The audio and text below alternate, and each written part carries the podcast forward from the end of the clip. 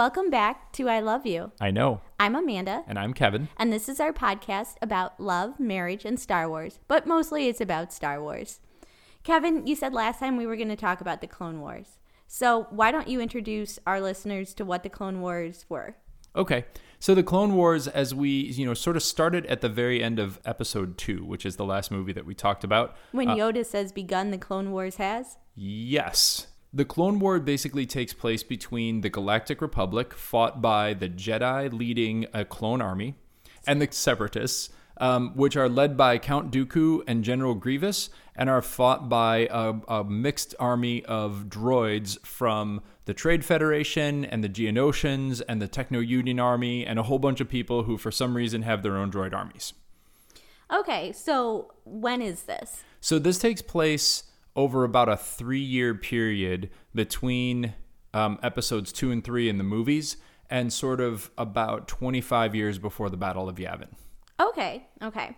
And so we, we know what it is, we know when it is, we know who's involved, uh, where this spans across the entire galaxy and beyond to the outer rims. Yeah, basically, it, most of the fighting takes place in like middle rim and outer rim systems, but every once in a while the battles move in coreward, and occasionally there, I think there are two or three battles on Coruscant throughout the, the course of the war. So it's a pretty wide ranging war. There's a lot of a lot of different territories, and it lets us bring in a whole bunch of planets that are either loosely talked about in Star Wars lore, or um, you know even some um, parts of the Legends canon became um, uh, true canon when a battle took place on their planet.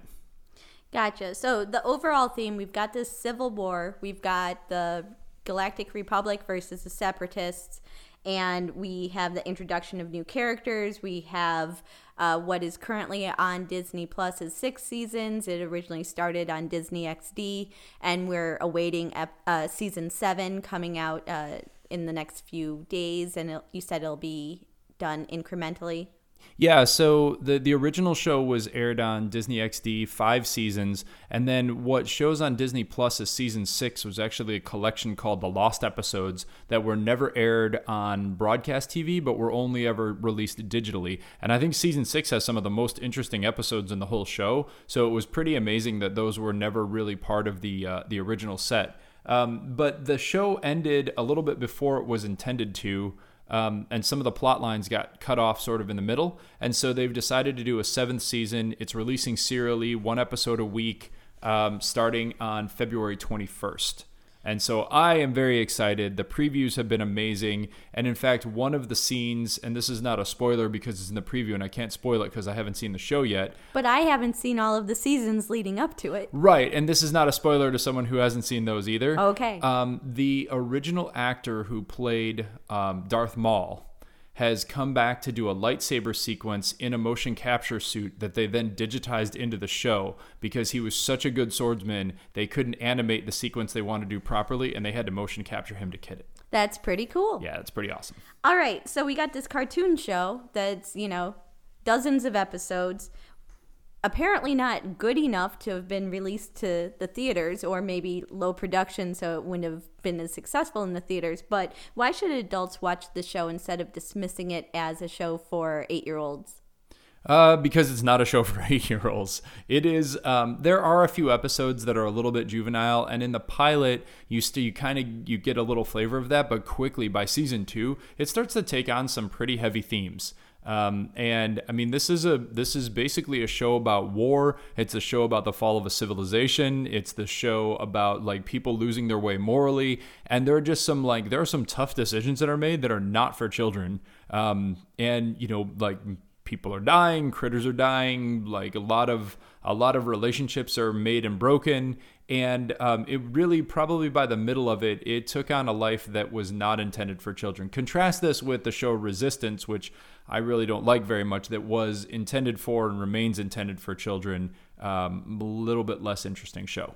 Okay, so now we, we kind of hit the overarching theme. Now let's get into what it is. So, for those of you who've not seen the Clone Wars, I am most of the way through season two. I've seen most of the story arcs that Kevin's referencing, but I haven't seen them chronologically. I am working on that. I've been assigned homework to get myself together in order to be prepared for when the episode drops next Friday because Kevin doesn't want to wait. Uh, just a little glimpse into our marriage and the types of discussions slash fights we may occasionally have. I wouldn't go so far as a fight, but you've got five days. I've got five days. I've got five days and three seasons. Yes, but you also have a lot of time on airplanes coming up, so It's a two and a half hour flight. I don't know if I can do it, Okay. but we we digress. So uh, we we begin with the show, and it's actually really cool. Um, every episode starts with a little uh, wise saying that suggests that there's some kind of lesson to be learned from that show, and these lessons are intense. Um, and the characters within the show they wind up lear- learning these lessons typically the hard way so the the show begins actually with a two hour long movie really before we go into season one yeah, that's right. Um, the pilot is yeah is basically a feature length movie. Uh, that introduces us to some of the concepts, some of the characters, introduces us to a new main character, um, and takes us through, um, you know, sort of a, a, a pretty long plot that touches on a whole bunch of the different elements of the show, including the war itself, um, you know, some of the conflicts within, and then also sort of the politics and the uh, groups that are going to be involved that d- are not just the Galactic Republic and the Separatists. all right so who are we meeting So we're meeting. So the basically the the pilot opens on uh, the first battle of Christophsis, which is more or less a standard battle between um, the clone armies led by generals uh, Obi Wan Kenobi and Anakin Skywalker. The Jedi are now generals over the clone army and their combined army are fighting a large contingent of droid of droids, and they're basically pinned down and awaiting reinforcements. And their communications are disrupted, and the uh, one shuttle breaks through the space blockade and drops off somebody who is to tell them first of all that reinforcements are on their way, and second of all that she's been assigned to be a new Padawan to one of them. all right and so who is this that we meet this So- new padawan So we meet Ahsoka Tano, and Ahsoka becomes uh, Anakin's Padawan, and it's a kind of a funny sequence because you know they hear that a new Padawan is on the shuttle. Um, they assume that it's Obi Wan's because Anakin doesn't want to have some like kid dragging him down.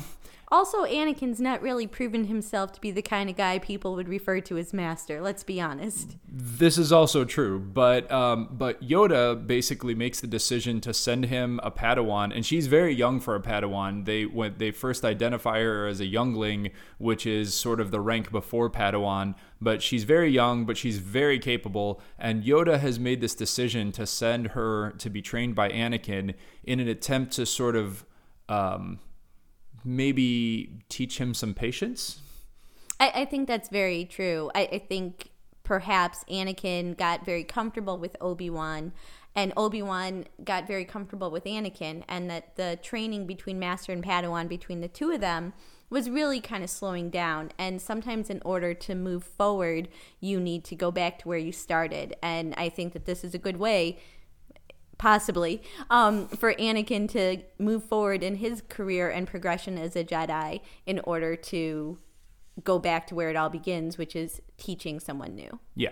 And Ahsoka, you know, she is very young and inexperienced. She immediately jumps into the battle. She uh, tries to give orders to one of um, Anakin's uh, clone commanders. Uh, his name is Rex.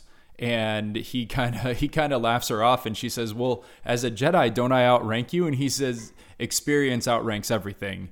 and then sort of laughs off her orders, which turn out to be wrong. Um, but she becomes one. She is Ahsoka is one of my favorite characters. She continues to emerge. She grows up. Um, she she pops up in a few other different places, and I'm very excited to see uh, where her story goes as they develop more Star Wars content.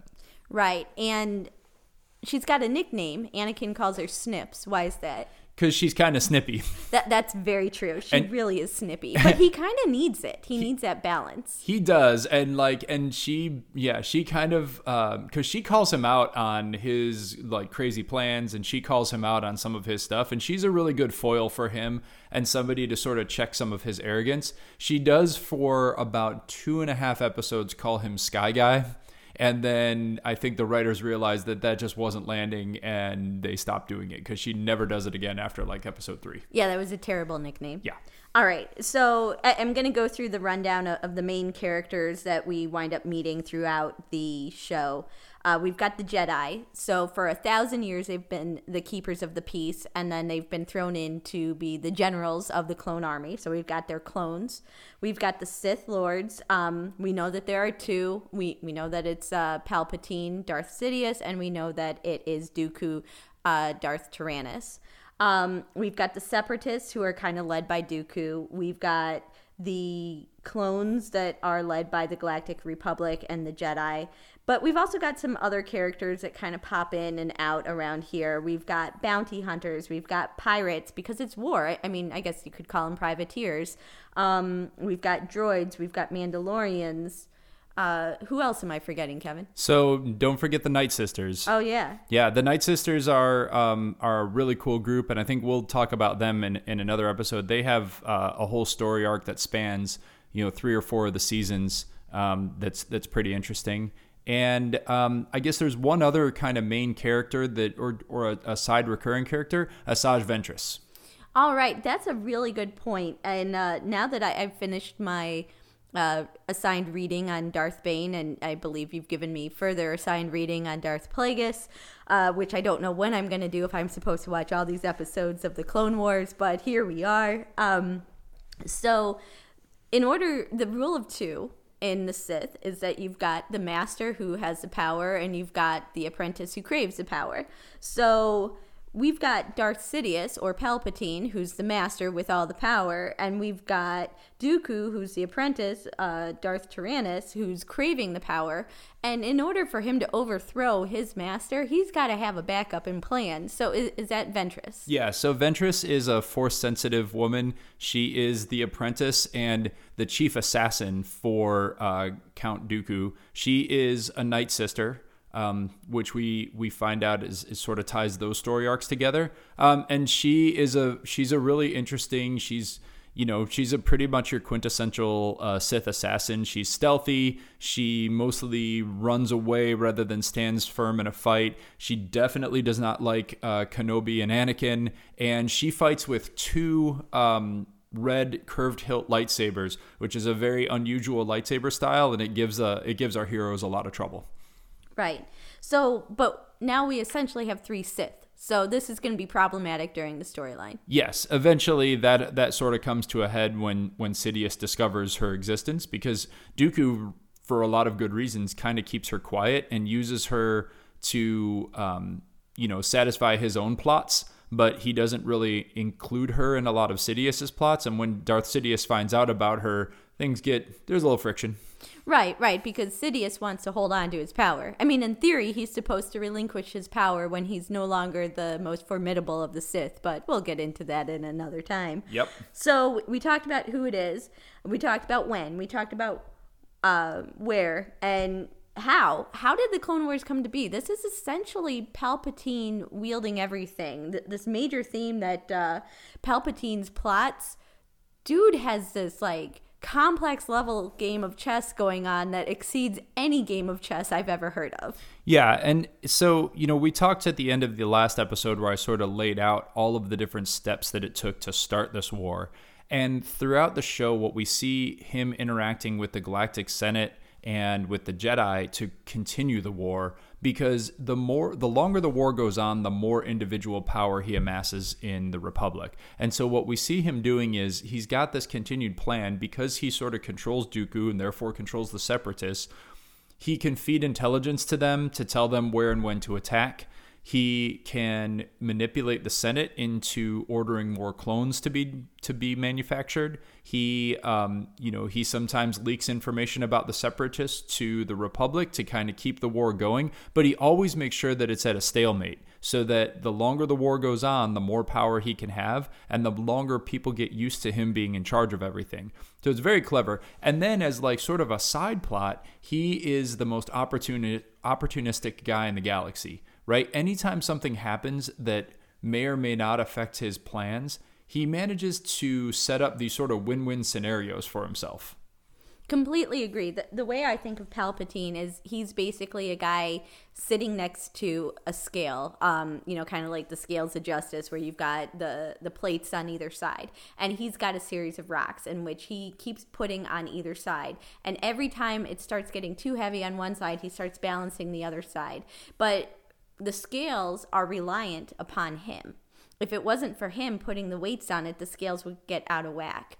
And so he's in complete control of the situation. And when someone knocks some rocks off, he immediately figures a way to balance it back out. That's right. And his probably, uh, you know, strangely, his number one nemesis in all of this is Padme Amidala, right? I mean, the Jedi are not particularly great at uh, their side of this. Yeah, I, I think that's an important other theme that we see in the Clone Wars is that as I mentioned, the Jedi went from being the keepers of the peace to generals of the clone army. But they were pretty good as keepers of the peace, and they're not very good at generals. And their attention is diverted to become generals that essentially they are not paying attention to what's going on around them. They're not mindful of the Sith plot. And granted, the Sith plot is you know covered and shrouded in deception and secrecy, but really, like, they, they really don't pay attention to it. Whereas I think you're right. Amidala, she tends to be the one who is aware of it because she's not being pulled in those separate directions. Yeah. So, and she basically leads a group that are the sort of the anti war group in the Senate. So she continuously tries to use what power is left in the Senate to stop the production of more clones, increase diplomacy, try to meet with the separatist systems and work out their, their grievances. And she really, every once in a while, she comes pretty close. She gives stirring speeches on the Senate floor, and every time she gets close to sort of stopping the war, Palpatine has to has to manufacture an incident to uh, defeat her move, you know, her motions and things. Which at the same time, they're pretty close because they're both from Naboo, and so she has fairly direct access to him in his role as chancellor, and so they spend a lot of time together, and he has to really walk this tightrope of you know agreeing with her in her presence and then undermining her behind her back without her finding out, and she's a pretty shrewd politician, and so it just it's really a testament to his skill as um, a Sith Lord and a devious guy that that he's able to defeat her and everybody else at the same time because she's pretty good at it. She, she really is, and I think that um, he recognizes how good she is, which is why he occasionally comes up with adventures to send her far away from Coruscant to kind of throw her off the path. And I, I think that you know, if I was planning this intergalactic takeover and I had two or three people that were possibly on to me, yeah, I don't want them right next to me all the time. That's right. Yeah. Yep. So, one of the other things that, you know, I, I, think I really struggled with when I saw episode two and then eventually episode three was spoiler alert on episode three. Anakin uh, very quickly pledges his allegiance to Palpatine or Sidious. And, and it just, it, it doesn't make any sense. He goes from like, I, I, I must bring you in for questioning and you need to go to trial because you're a bad guy too. he's on one bended knee saying i swear my undying loyalty to you you know my new master and i'll do whatever ridiculous thing you come up with for me. And, and that doesn't make any sense because we like literally ended episode two where he's a jedi you know being mostly respectful to the jedi council. So now we understand what happens. There's a little over three years between uh, end of episode two and when he gets down on bended knee and, and swears his allegiance. So this is how we see Anakin's fall. Yeah, and and that's really, I mean, when it comes down to it, the reason that they made this show is that a lot of people felt that there was a big gap there in the story, and they built this show around sort of Anakin's fall from from being a full-on light side Jedi to having the potential to join the dark side and then eventually lose trust in the Jedi Council, lose trust in the Senate, lose trust in the Republic, and agree to uh, join Palpatine and form the Empire and defeat the Jedi. And we see this through just a series of, of various different things that happen where, you know, the Jedi. Um, as we talked about um, some of Obi Wan Kenobi's dealings in episode two, the ethics of the Jedi are not necessarily what you would want them to be um, the way that they handle certain situations or the don't handle i think is important. Right and they don't handle some situations and then they they overthink some other things and they don't address things that are important. And then we also see that anakin is impulsive and but most importantly he will do whatever it takes to win. And winning is sort of his number one objective and so when he sees that the jedi council and that the senate um, are not able to win all the time, he starts to lose faith in them. Right. So pretty much the last time that the Jedi had someone like this was a thousand years ago. They had a Jedi Hoth who was leading the war, the Jedi against the Sith, and he was so focused on winning. He he really lost focus of the actual goal. He put too many Jedi lives at risk. He put too many civilian lives at risk. He spent too much money, and eventually it led to the not downfall of the Jedi, but a shift in position slash ignorance of the Jedi, um, annihilation of the Sith, but for two, and then here we are a thousand years later. The rule of two allowed the Sith to come to power. That's right. And would you agree that you know at the end of his life, Lord, um, or they called him Lord Hoth, but General Hoth um, was touching on the dark side a little bit? Oh, absolutely. There's such a fine line between doing what's right and doing what's wrong when your focus is purely just to win. Yeah. And so that's sort of where Anakin's at, where he makes some pretty questionable decisions. Um, the only thing that he won't do is sacrifice the lives of, lives of his troops unnecessarily. Right, right. And, and that's another theme that we have in this is that we've got these clones. So the theme of clones is people. They all came from Jango Fett. And so what's really funny is like half the characters on the show all sound and look the same, but they like dye their hair differently or cut their hair differently or um, there was one episode we recently watched where one of those um, clones decided he wanted to be an individual and he ran off and he had like a wife and kids. But the timeline doesn't 100% make sense because his kids are like four and six years old. So, but neither here nor there, you know, for the most part, the clones as people, we've got millions of them would you say? Yeah, I mean, the initial order is a million clones, and you have to believe that they continue to produce them at a, at a pretty fast rate. So, yeah, there are a lot of clones. And what we see is when the clones are together, they give themselves names, they refer to each other as individuals, and they call themselves brothers. Um, and what you see is a really interesting way that various different factions look at the clones. The clones themselves want to believe that they're individuals. The Jedi kind of see them as individuals for the few that they get to know really well, and then the rest of them are just kind of cannon fodder, to be honest. Yikes. Um, and then the the Galactic Senate and you know sort of the ruling class just see them as manufactured units. Which kind of goes back to the ethics of the Galactic Empire or Republic that we've talked about before. Is that there's an overall disconcerting acceptance of slavery. Um, and, so the fact that they've actually created humans instead of just building droids. I, I, mean, the separatists are using droids. I don't entirely understand why the uh, Republic is using humans it, using clones, but th- that's what we've got. Um, and, and so, you know, we've got the the Senate, like you said, they, they don't view them as, as really anything other than cannon fodder. And now we've got the Senate that doesn't view life with the same value that maybe it should. They've been accepting of slavery. Uh, individual senators and um, star systems are more interested in power or money.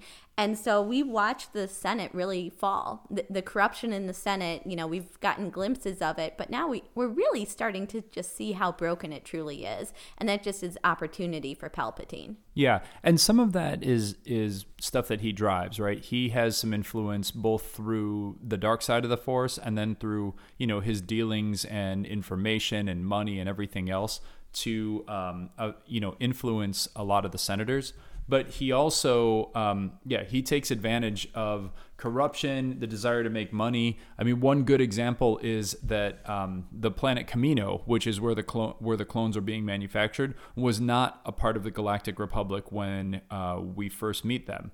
But through their successful del- delivery of the clone army they lobby to get a, a seat in the senate and they become voting members of the Senate, which of course then they lobby and vote to create more clones to line their own money. Yeah, it's to yeah. line their own pockets. Like it seems like a fairly obvious thing, right? And that was something that Palpatine allowed as a reward for their service to the Republic, um, and it just shows how how corrupt the Senate is. Yeah, and and so kind of the the last theme is, you know, we've touched on it a few times, but the Jedi's in action to the Sith. Uh, the number of times where it's animated side eye or an eyebrow raise from either Yoda or Obi Wan or Mace Windu or whomever on the Jedi Council. They're, they're just like raising their eye, kind of going, hmm, that's weird.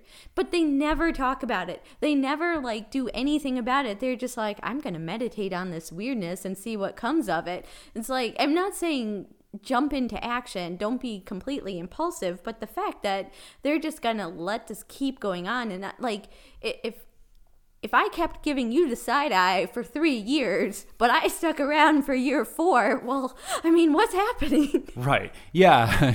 shame. That would be shame on you and shame on them. Yeah. It's really interesting because they, they, they keep seeing Palpatine do these things that seem a little bit out of the ordinary. And it seems like they just write it off as like, that must be what politics is. And they don't really get into investigating him or trying to figure out what his dealings are. It seems like it would be a relatively easy thing for them to, you know, either track him or, you know, read his email or something like that and find out that he's the guy who's controlling both sides of this thing. But they, they sort of turned a blind eye to it and just continue fighting the war. And it's it's really disappointing, and it basically ultimately leads to their downfall. It, it, exactly, their ignorance was not bliss; it no. was their destruction. Yes, it is. All right, so let's get into relationships because this is a, a podcast about relationships sometimes, but mostly Star Wars. Uh, Kevin, um, I don't know what you meant when you wrote this down in the uh, outline here, but Anakin's not the only one. Tell me what you meant by that. Tell our listeners. You guys can't see his eyeballs moving around. He doesn't remember. That's funny. I'm going to move on to the thing that I remember. Um, is that we see this unusual father brother son relationship between Anakin and his uh, mentor Obi Wan Kenobi. Like sometimes it's a father son thing, sometimes it's brothers, um, sometimes they're competitors. Um, and I, I, think that that is a very interesting relationship between master and padawan and then we see how anakin kind of replicates that similar confusing relationship with his own padawan yeah and and I, yeah i agree with that i think that his uh, his relationship with obi-wan is is complicated at best um, and because that's the way he learned that you know that sort of um, master Padawan relationship, that's how he treats Ahsoka. And as a result, Ahsoka acts a lot like him. She's somewhat impulsive. She doesn't always follow his orders. She sometimes runs off and does what she thinks is right. And a good amount of the time it works. And um, as often as not, it doesn't, but they manage to get themselves out of the mess anyway. Um, and that's sort of how Anakin operates relative to uh, Obi Wan, who takes a little bit more conservative approach to most of his battles and you know his dealings with the separatists, but also takes his fair share of risks as well. Right. And one of the other things that we see in the relationship aspect in the Clone Wars is that attachment has attachment is something that we didn't think Jedi were allowed to do. Um, and so we see that Obi Wan has this relationship with um, what what is she? A governor or princess? She's the Duchess the of Duchess, Mandalore. Duchess of Mandalore.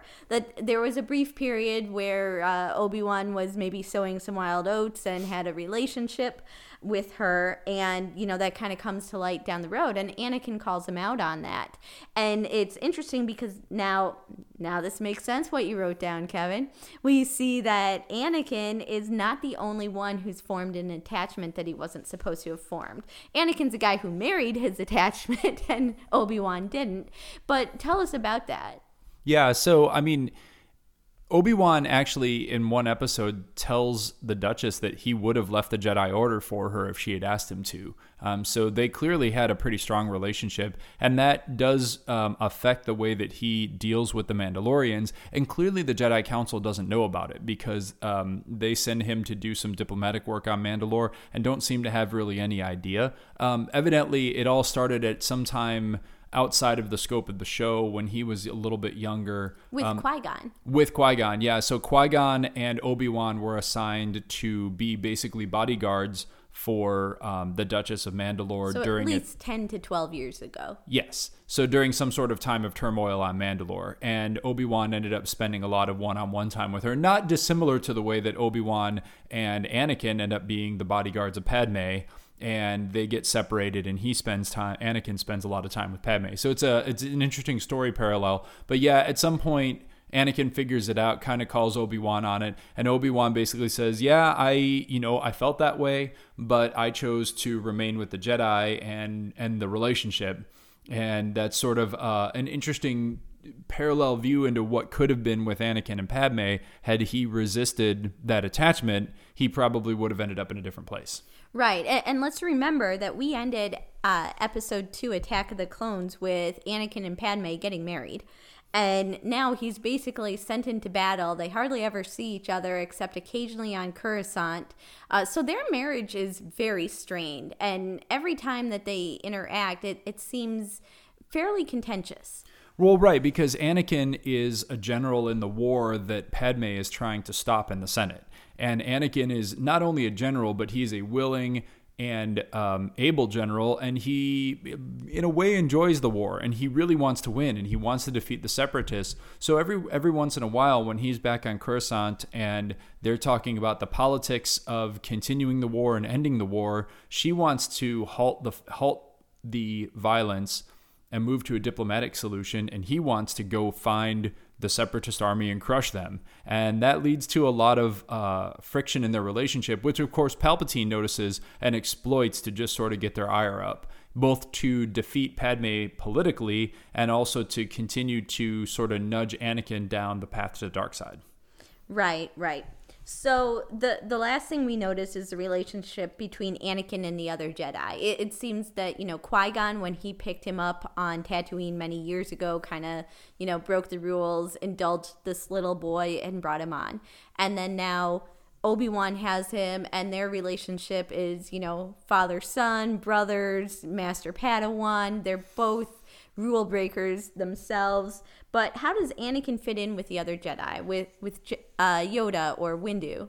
Yeah, um, not particularly well. I mean, he questions their judgment quite a bit and uh, he's known as sort of a renegade in you know in battle and everything. And even his own troops kind of uh, behind his back make make little comments. But you know there's a really good sequence where um, Anakin has to spend some time with Mace Windu. Obi-Wan's off doing something else. I don't remember what. And he is not particularly respectful of Mace Windu, but Mace doesn't put up with his stuff the way that uh, Obi Wan does, and so he is very firm in giving him orders. He's very firm in telling him what to do. He, um, you know, he kind of he he uh, scolds him quite a bit. Um, now Mace is right in every case, so you know that's true. Um, Anakin is fairly deferential to Yoda. Um, because I think he does recognize his wisdom and his power, and um, you know, really Yoda doesn't uh, directly challenge him. Yoda doesn't spend a lot of time out on the front lines. He spends a lot of time back on Coruscant, sort of running the war from the back, from behind the scenes. And then in other places where any time that Anakin is sort of paired up with another Jedi, regardless of the rank, and most of these other Jedi are members of the the Jedi Council, he sees himself as better than them, and and you know, and he tries to take over and lead things even when it's not appropriate. Right. Th- there's an episode we watched recently where Anakin and another Jedi, and then their two Padawans, so Ahsoka and another Padawan, they wind up, uh, they, they need to split up. And so they send the two Padawans off and they send the two Jedi off. And you can tell that the other Jedi that Anakin's been paired with is probably a more knowledgeable and wise Jedi. Maybe not as strong with the Force as Anakin, and Anakin views strength as being the most important factor here. And that's why, you know, he tends to be a little bit more um, impetuous. And so when we see the Padawans, we see Ahsoka telling the other about her master being willing to do whatever he needs to do. And the fact that she's all of, you know, 13 or 14 years old and has already figured this out, that's concerning.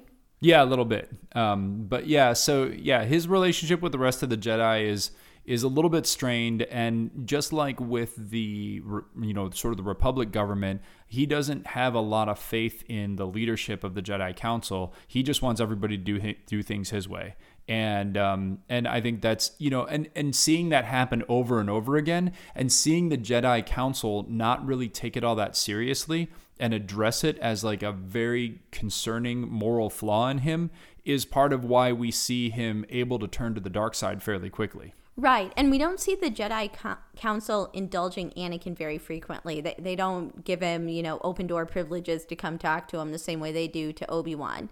Um, granted, Obi Wan's on the Council, but still, uh, Anakin doesn't have that relationship. But that's where Palpatine, always looking for an opportunity, is like, well, I'll just give Anakin open door privileges. Yep. So what's next?